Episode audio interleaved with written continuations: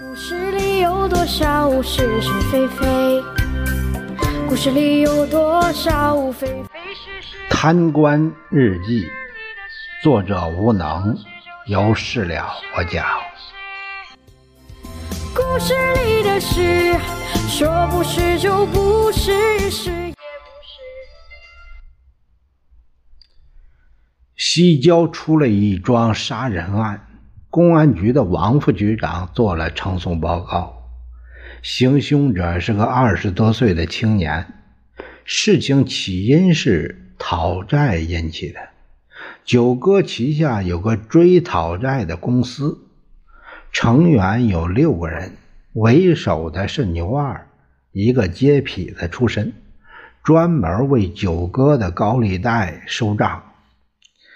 借账的是一家钢厂，老板是一位女强人，姓李，名树。她年底缺过桥资金，就从九哥那儿活动几天，等过了阳历年，重新向银行贷款，再把高利贷还上。这一通神操作。已经持续几年了，没出现过问题。可是今年不一样了，钢铁产能过剩，银行意识到风险增大，收回年前贷款之后，年后贷款审批不下来了。李树这一下子吓坏了，忙行贿通融。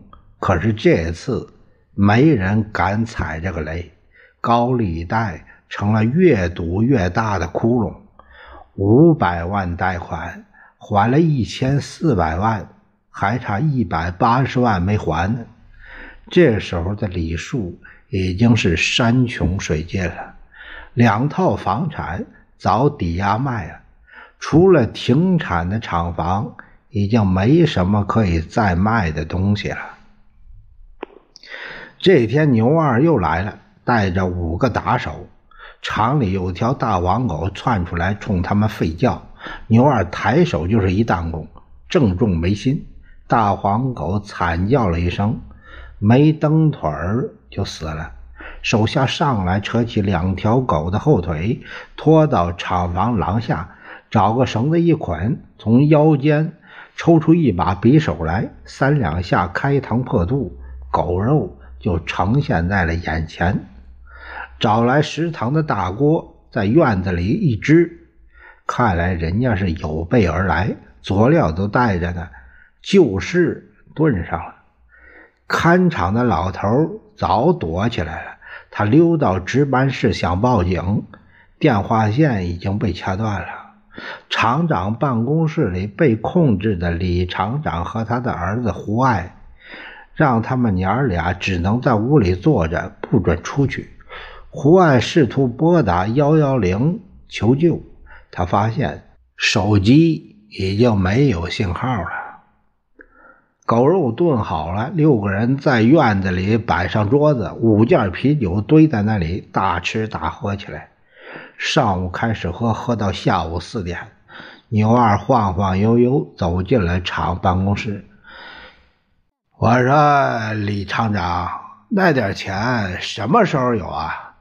大兄弟，我这厂什么都没了，我能还的都还了，就剩下这这块地皮了。那那我不管，我只管收账，欠债还钱，天经地义。我愿意借，你愿意贷，没人逼你吧？啊！可你现在却要赖账，你也不睁眼看看你欠的谁的钱，大兄弟。我是借了你们的钱，五百万我还了快三倍了，一千四百万的，我真没钱了。看看，想一想，看还有没有什么办法？你人老珠黄没用啊，要不让你这个小白脸儿子来我们夜场做鸭吧？怎么样啊？哈哈。牛二几个一起笑起来。正在这时候，大门外闪进一辆警车，在院子里停下来，从车上下来两个警察，一前一后来到厂办公室。牛二一愣：“谁他妈把警察叫来了？”说话间，警察进来了，询问是不是这里报了警。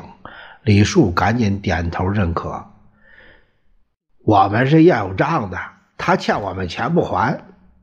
你是欠他们钱吗？”“呃，是，可我现在真没有。”要账可以啊，但不能打人。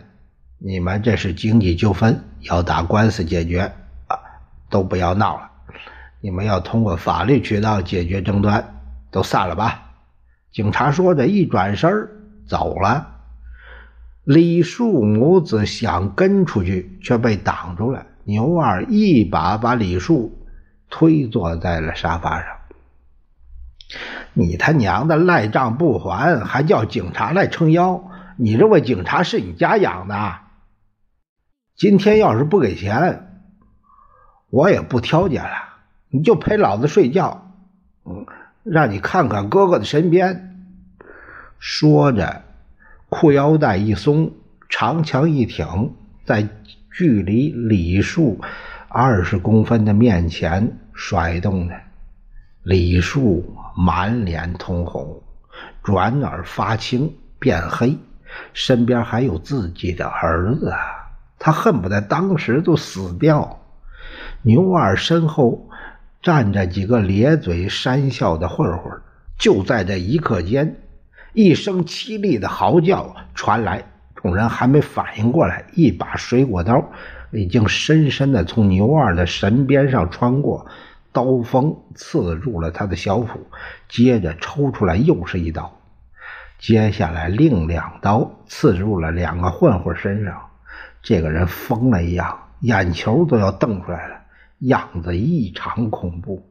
众人撒腿就跑，牛二也跟着跑出来，跳上自己的车，疾驰开往医院。等到了那儿，牛二车都下不来了。没推到急诊室，人已经气绝身亡。其他两个受伤的保住了狗病。胡爱冷静下来的时候，他瘫坐在了地上。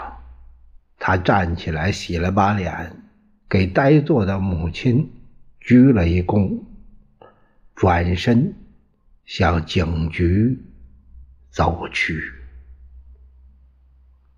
故事里的事说是就是，不是也是。故事里的事，说不是就不是，是也不是。